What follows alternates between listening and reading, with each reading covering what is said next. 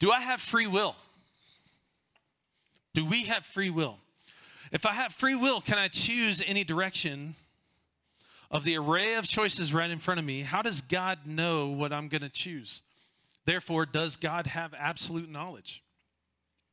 If I'm truly free to choose any direction, is God then therefore not completely sovereign? If God wanted to let us off the hook for our sin, then why didn't He just do that, right? He's God. Why did Jesus have to die? Did Jesus have to die? What really is God's plan for redemption for the whole world? Um, probably a month ago or maybe two months ago, we had um, my prof from DenSim in here, and um, he's a super smart guy, way smarter than me. And um, he says that philosophy is thinking well about the things that matter the most, right? Thinking well about the things that matter the most. And in my opinion, these questions represent some of the biggest questions regarding what it means to be a Christ follower, right? Like, I mean, I know that. Um, you know they they really don't have anything to do with uh, evangelism and some of these things but those questions are informed by some of these questions. And so they're super important. They're super um, i think they're super engaging. Like i wonder about this stuff all the time. Um, all of these questions are dealt with in book two of mere christianity. So if you haven't picked it up pick it up. You can still catch up. We're not even halfway through the book yet. Um, for me, it's amazing. I, I, love C.S. Lewis. He's so smart, but also he um, he just talks about things so differently than than we do um, these days. Like we're really good at using our Christian language, you know, and um, he he kind of like committed to to have this conversation without using a lot of that Christian language, or if he does, he tries to give us a funny or neat analogy to understand it. Right? He's like the analogy master. And funny, the funny thing is, is like he'll be using an analogy and then he'll use an analogy to explain that analogy. And I think he gets a little tied up sometimes, um, but super intelligent guy. Um, we are not yet talking Christian doctrine. Okay, so we're not even there yet. Um, we are talking philosophically and theologically about God. Um, but I'm not um, talking about this book. I don't want you to walk away thinking like, oh, Crispy's saying that mere Christianity is, is a reflection of what we all should believe. That's not the point of this. The point of this is to start to have a conversation starter so that you and I can dig deep because we need to know what we believe and why. We need to know what we believe and why. And here we have some awesome examples um, in, in fairly accessible language where we can dig deep into these questions and figure out what in the world do I believe about good and evil, right and wrong, morality. Is there actually objective more uh, uh an objective moral law that is universally applicable? Like we can get into these questions. Um, so where are we so far? We talked about book uh, book one it, it's really confusing. Okay, he wrote a book. Actually, let me back up a little bit. He had these radio talks. They turned them into a book. The book's divided into four books. So it's one book, but it's four books. Sounds like sounds like the, the Trinity kind of, right? You know, a little anyway, never mind. Totally different conversation. Um, book one. Lewis argued that we all have this objective moral standard that we live by, right? This is his whole point is that we he's appealing to the fact that we live this way. Um, and if there is this objective moral law, he says the best explanation is this mind that is um, transcendent from this universe, um, different, not material, okay? Not material. And uh, he said this mind seems to have, have a personality with wishes and preferences and likes and dislikes. And book one concludes that if there is this mind, excuse me, if there is this, if this, if there is this mind and it is transcendent or not of this material word, world, then um, we can learn about this mind by looking inward. So, so introspection, and uh, and that this mind, this being, this thing is interacting with us and is personal. Okay? And that's called theism. Okay? Theism is um, there's an absolute personal transcendent being that we can call God. Okay, so that's where he ends up book one. He says, "Look, um, I think I've argued well enough that we can all agree that there is a God, right? A God. So he's not at the God of Christianity, um, not even close, uh, but he does say, he's like kind of hinting at this um, direction that we're headed.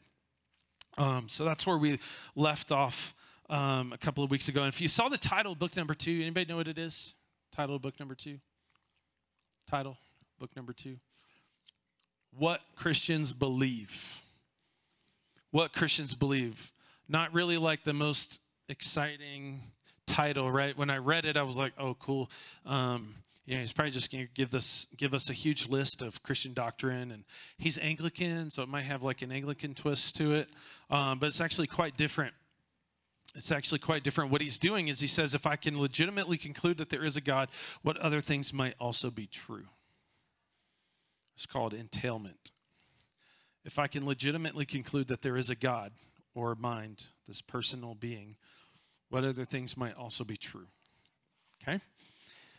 And so he starts off, he says, Look, if, if there is this God, then what, what's the very next question we probably should ask? And he says, Which God is the right God, right? Because there's a bunch of religions, and he says, you know, they're they're all, um, you know, they call their gods different things, and and uh, what he says is is like, and I appreciate this from Lewis.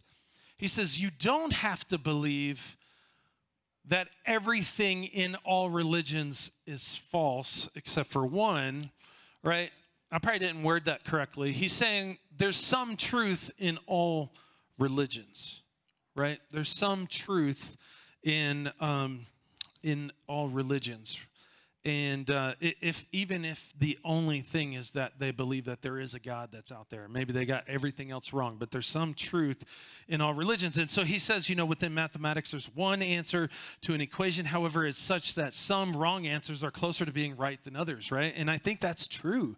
Is that we have. Um, we can interact with others from different faith traditions and we can find um, common ground maybe even in this moral standard or in the in the belief that there is a transcendent um, creator being that's created all of us. We can find some of that common ground and that could be a bridge that builds that we can build to to bring in conversation with people that that um, don't know the god of christianity. Um, so let's think about those things that might be consistent uh, pantheism. So he differentiates between pantheism and monotheism. Okay. He says pantheism, God animates the universe. The universe is God. Because God is part of the universe and the universe contains good and evil on pantheism, God is beyond any sense of good and evil. So, what's going on here? He says, okay, here's the universe. The universe on pantheism is the divine being, the universe itself. Anybody ever heard, well, what is the universe saying to you? Or like, hey, if you put this out to the universe, it's going to come back, like karma, right? That kind of thing. Um, those are kind of some of the foundational beliefs of, of pantheism. And the, the struggle here that um, Lewis is kind of pointing out is the fact that when we look at that, if, if God and the universe are one and the same. And if we can conclude that there is evil in this world or, or, or bad things in this world, then um, there's a problem there because if my conclusion is that whatever this mind is, because it's God, if I have to conclude that it's an attribute, a necessary attribute of it is that it is goodness, then I have a problem there because God cannot be not goodness, right? And so um, that's kind of an internal incoherence between the two. If you if you believe that there's bad in the world, and this is what this is what Lewis is saying. He's like, look, you know, this is where I fall into kind of confusion with this. Is that as soon as I say that something is evil, then I can't say that God is the universe. One, because um, that means you know, part, part of that belief system, part of that faith tradition is that I'm also divine right? And part of the um, the goal in life is to realize your own divinity. Okay these are these are like big um, big foundational beliefs in pantheism. And um, if if God has some evil in him, and I can conclude that there's some evil, then, um, sorry, I said that wrong, because there's an inter- internal incoherence there because I'm, I am acknowledging evil, but the God of the universe is part of that evil. It just can't, it can't happen if God can be um, if God must be good. And I believe, I believe when we go through all the attributes of God, okay, the things that He necessarily must be, I believe, and, and I think there's good evidence for it, that this God of this universe has to be good, necessarily good. Um, so that's pantheism. And then he says, look, there's there's another you know position, and that's monotheism. He says God invented, made the universe. There's one God, and that would generally be Christianity, Judaism, and Islam.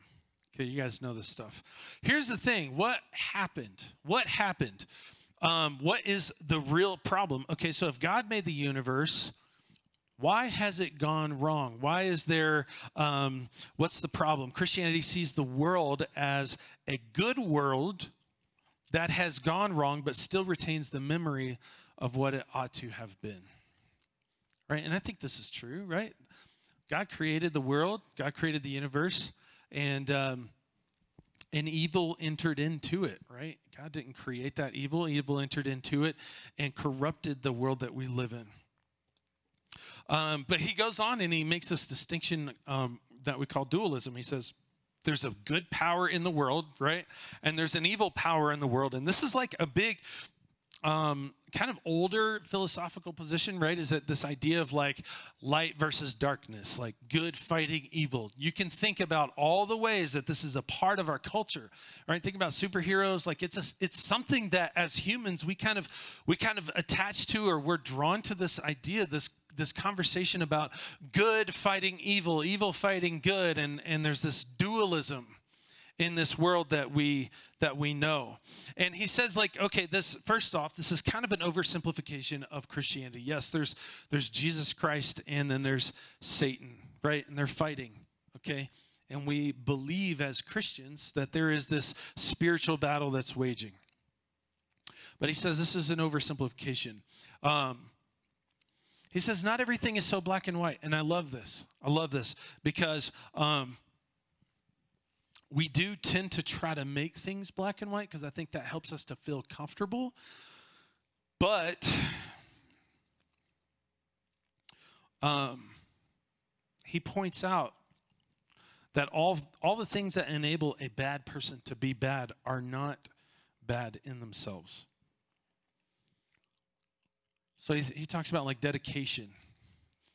Dedication in and of itself is not a bad thing, right? But somebody who might be committing evil things or might be a bad person might be very dedicated to their plan or, or whatever. Um, planning some of these things. So he says, not everything is so black and white that it's just good and evil and all this. And I, I think the more that I live, the more that I see, the more I feel like, you know, yeah, there's a lot of gray. Thanks. but he does argue that Christianity is pretty close. He says, look, if, if, we're, if, we're, if we're straightforward with Christianity, it's pretty close to this idea of dualism, and here's why. And I love what he says here. He says, Christianity does argue, or does agree, excuse me, Christianity does agree with dualism in that this world is at war between two powers. However, it does not agree that they are two independent powers. The bad power was created by the good power, and thus it is a civil war. This is what he's saying a rebellion of sorts. This world is enemy occupied territory. And he says Christianity is the story of how this rightful king has landed in disguise and is calling us all to take part in a great campaign of sabotage. I love that. In this chapter where he's talking about, he's calling it the Great Invasion or the Invasion. And when I saw that chapter, I was like, oh, yeah, of course. Evil has invaded for sure. Yeah, it's invaded our world. But actually, what he's talking about is that the enemy, Satan, is the king of this realm, the prince of this realm. He has corrupted the world that we live in. We see this in Scripture. And what Jesus is calling us to, Jesus has come, he's the rightful king. He's the rightful king. He's come in disguise, and he's calling us to raise up against these, um, these rebels and take back the kingdom that is rightfully Christ's. It's so cool. But he says, How has this world gone wrong? It has gone wrong because we have freedom to choose wrong. So, this is where he's getting into this huge question of freedom, free will, freedom of the will. He says, I'm free to choose wrong. It, you know, and this is this is a question. Okay, if I if I can choose right from wrong, is God less sovereign? You know, that's a big question, right? Um, there's this whole debate about um, God's absolute knowledge. How can God know all things and I can choose whatever I want? Does God know already what I'm going to choose? Has He, um, you know, pre preordained certain things for my life? um, knowing that I'm going to choose all these things? Well, if He knows and He's preordained these things, do I then therefore not have the option to choose something different in the future? Should I choose my mind or change my mind? And and so these are these are like conversations that people have that really hurt my brain. Um, but this is what C.S. Lewis is talking about. And I struggled with this for a long time, but I love his example here. He says, um, someone can be, can be sovereign um, in one way, but not in another. So here's what he says He says, A mother um, says to her kids, I'm not going to clean your room for you every night. Okay, it's one of his analogies. She comes up and the room is all dirty. Okay. This doesn't necessarily undermine her authority at all because she wants them she wants them to be tidy, but it is her will that she has left them with the freedom to be untidy. Okay, does that make sense? Y'all tracking? Y'all tracking? Okay. God is sovereign, completely sovereign. And yet, and, and, and not and yet, it is a part of his sovereignty that he has chosen to give us the ability to not choose him. If that makes sense. Um, and this is what Lewis is, is going after, and he's trying to reconcile this idea that we live in a world that's broken, it's marred, it's poisoned, it's corrupted by by evil and sin, and and um, and thus we have this dualism. We have Christ who's coming to to um, make things right as a part of the overall story of redemption.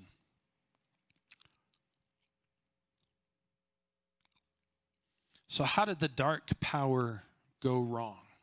Right? And we're going to dig into this more um, in the upcoming weeks. But Lewis is really, really, really big on this idea of pride being the worst sin. It's the greatest possible, you know, failure that we can have. And I agree.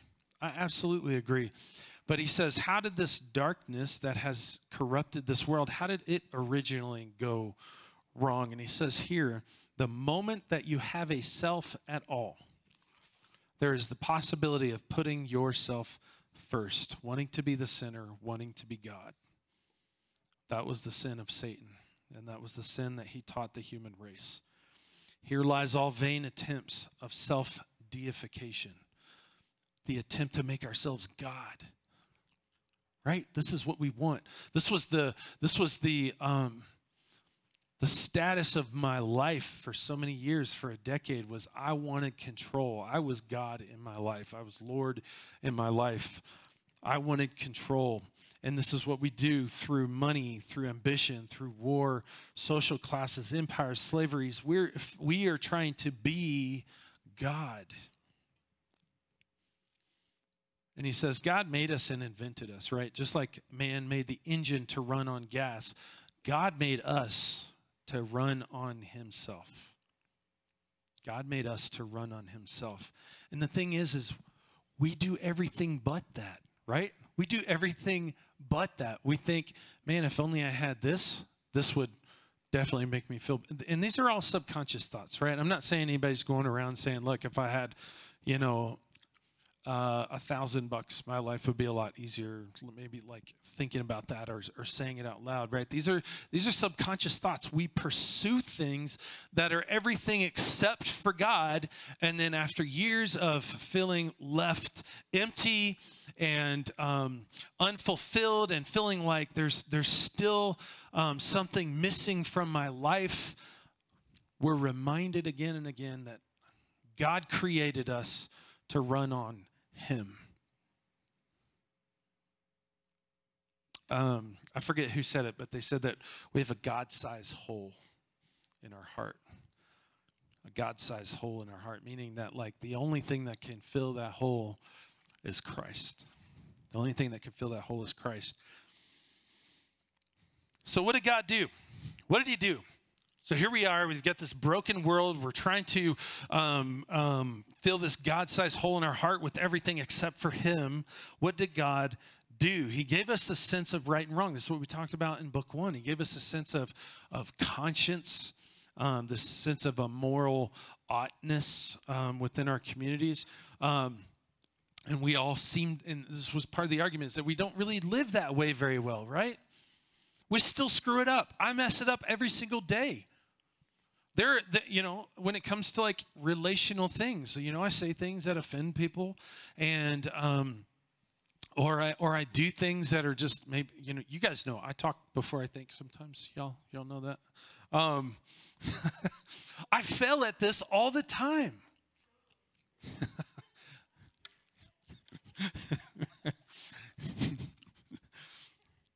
Oh man. Thanks thanks for cassie keeping me in line Man, I love you. Okay. Um, we fail at this, right? That's the whole argument is that we have this moral code that we kind of live like everybody else is supposed to know it and and and that the assumption is there it's implied in our in our communities and yet we fail at it all the time which is kind of ironic anyway. Um, but then we keep trying to play god and we fail at that too. We can't um, we can't be god. We can't hold on to control and keep life together and we keep failing at these. And um, He says that the way back to God from our trying to be God is that our self has to go through a process of dying, right? We see this all throughout Scripture. Paul talks about this. Your old self has to die. Your self has to die. And we see that, you know, um,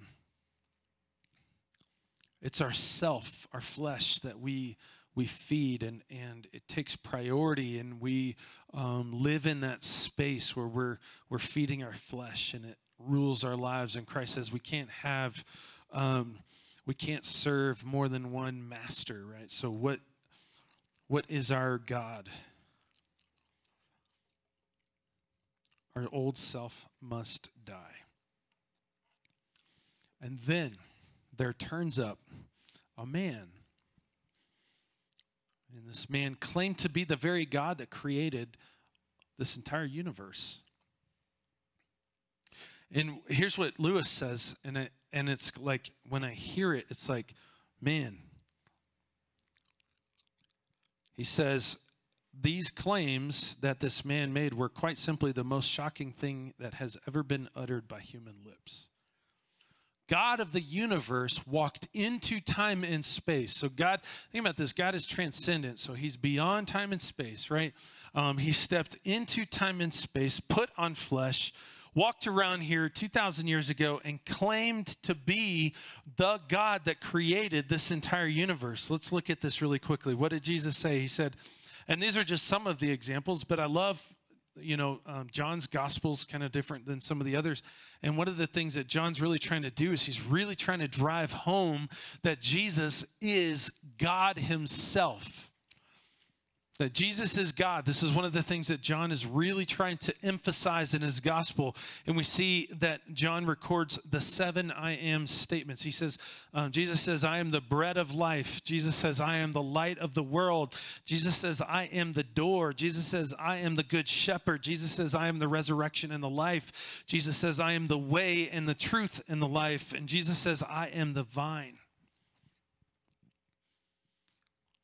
And in each one of these statements, it's like groundbreaking, earth shattering kind of stuff that he's addressing. He's saying, I am the very source of your life, I am the very way to salvation, I am the very uh, means of healing and, and, and, um, ultimately to have your, your spiritual thirst quenched. And, and, and this is where Lewis walks into his one of his most famous arguments. You've probably heard it before. But what he's saying here is that this man that walked this earth 2,000 years ago, so we've been talking about this whole like corrupted world, and it's the domain of the enemy, and everything's broken and marred and corrupted. And God didn't just leave us in this space to fend for ourselves. What he did was he sent his son, and this man is like walking around and he's saying, Look, I am the God who who created all of this in the first place. And you and I all have to respond to those claims. We all have to answer do we think he was a liar? If he's a liar, then he knew that he was intentionally deceiving us. Or is he a lunatic? Did he not know? Was he crazy? Did he think that he was God and he really just didn't realize that he wasn't actually God, right? We've all seen that person buddy. I'm sorry. Kiddo tears break my heart now. so, anyway, um, Lewis is saying that we all have to come to grit, we all have to um, answer this question for ourselves. Was Jesus a liar? Was he intentionally deceiving us? Is he a lunatic? Did he truly believe that he's God but just didn't didn't know that he actually wasn't? Or is he actually who he said he was? Right? Because the easy thing, and this is where we let ourselves off the hook, is coming to a place where we can say, well, um, I'm open to thinking that Jesus is a good teacher. Maybe, you know, he was a rabbi of his day, right? And so he was a teacher. And so they referred to him as teacher quite a bit. You know, so maybe we say, well, yeah, Jesus is a good teacher. No, we cannot that cannot be a conclusion because he said he's God. So either we have to acknowledge that or we have to call him a liar or a lunatic. So here's the thing why did Jesus have to die? Now, there's um, a whole bunch of theological treaties about, okay, why was there this need, right? God did um, require a sacrifice, right? He did require a sacrifice. Okay, that's part of it. Um, Jesus did die to atone for our sins. Yes, he did. Um, but why? Why couldn't God just let us off the hook? Why did Jesus actually have to die? Why did Jesus actually have to die? Here's what he says nothing about God's nature knows anything of death. And actually, when he wrote this, I was like, or sorry, when I was reading it. Yeah. When I was reading it, I was like, man, I don't think I've ever heard this argument before. And I, maybe I'm just not thinking about it right, but he says, since nothing about God's nature, being perfect and good and everlasting and all knowing, all these things, right? Since nothing about God's nature knows anything of death, God sent his son in order to experience death, partly to atone and to, to, to, um, to save us from our own sin, but to actually experience death because we need to experience death. And God, God could not therefore be our sympathetic high priest and usher us into that death to self. Right? You see, that is that is the thing that prevents us from living fully in surrender to Christ is ourself. That is the thing that gets in the way between me living out the rest of my days in complete and utter adoration of our God is myself. And so God asks me to die to myself. Um, when I was starting in my in Bible school, one of my profs said, "When Christ calls a man, he bids him come and die. And I wrote that down because I was like, oh man, that's That's pretty heavy stuff. I don't know if I'm ready to do that yet. But that's what God is calling us to is a death to self. That our flesh would die. And yet because God knew nothing of death in his nature, he sent his son. Like that's part of it. So he would know what death is like. So he would feel death and so that he would be able to usher us and and and be sympathetic as we go through that same dying to self process. Because it takes that to join as a body and to fight the enemy that has corrupted this world and to engage in the spiritual warfare that exists. Let's pray.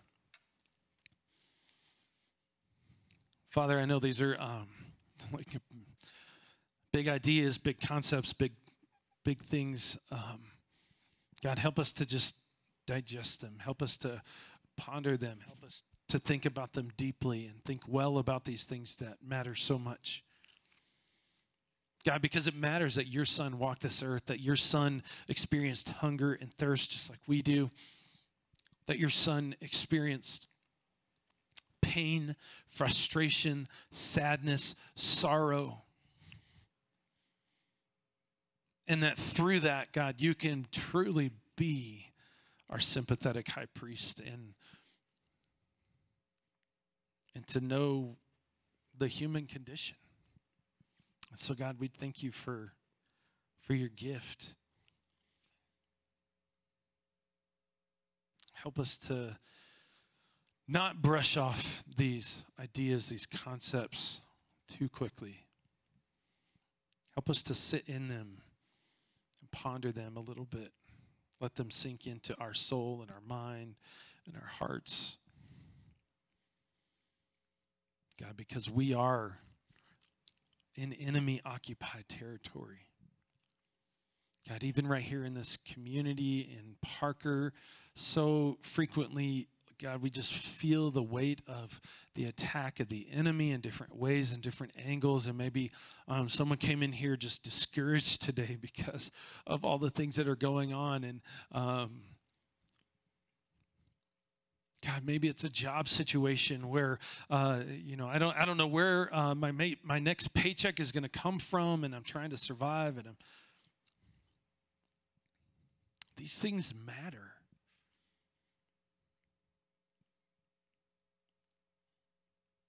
We just love you. Help us uh, to encourage each other. Help us to realize the spiritual warfare that this is, and help us not to fight for the enemy. Help us not to be in this place and be a discouragement or a weapon against one of our brothers and sisters. God, help us to lift each other up. Help us to be an empathetic or sympathetic brother or sister and encourage each other. Because there's life and there's death in our tongue.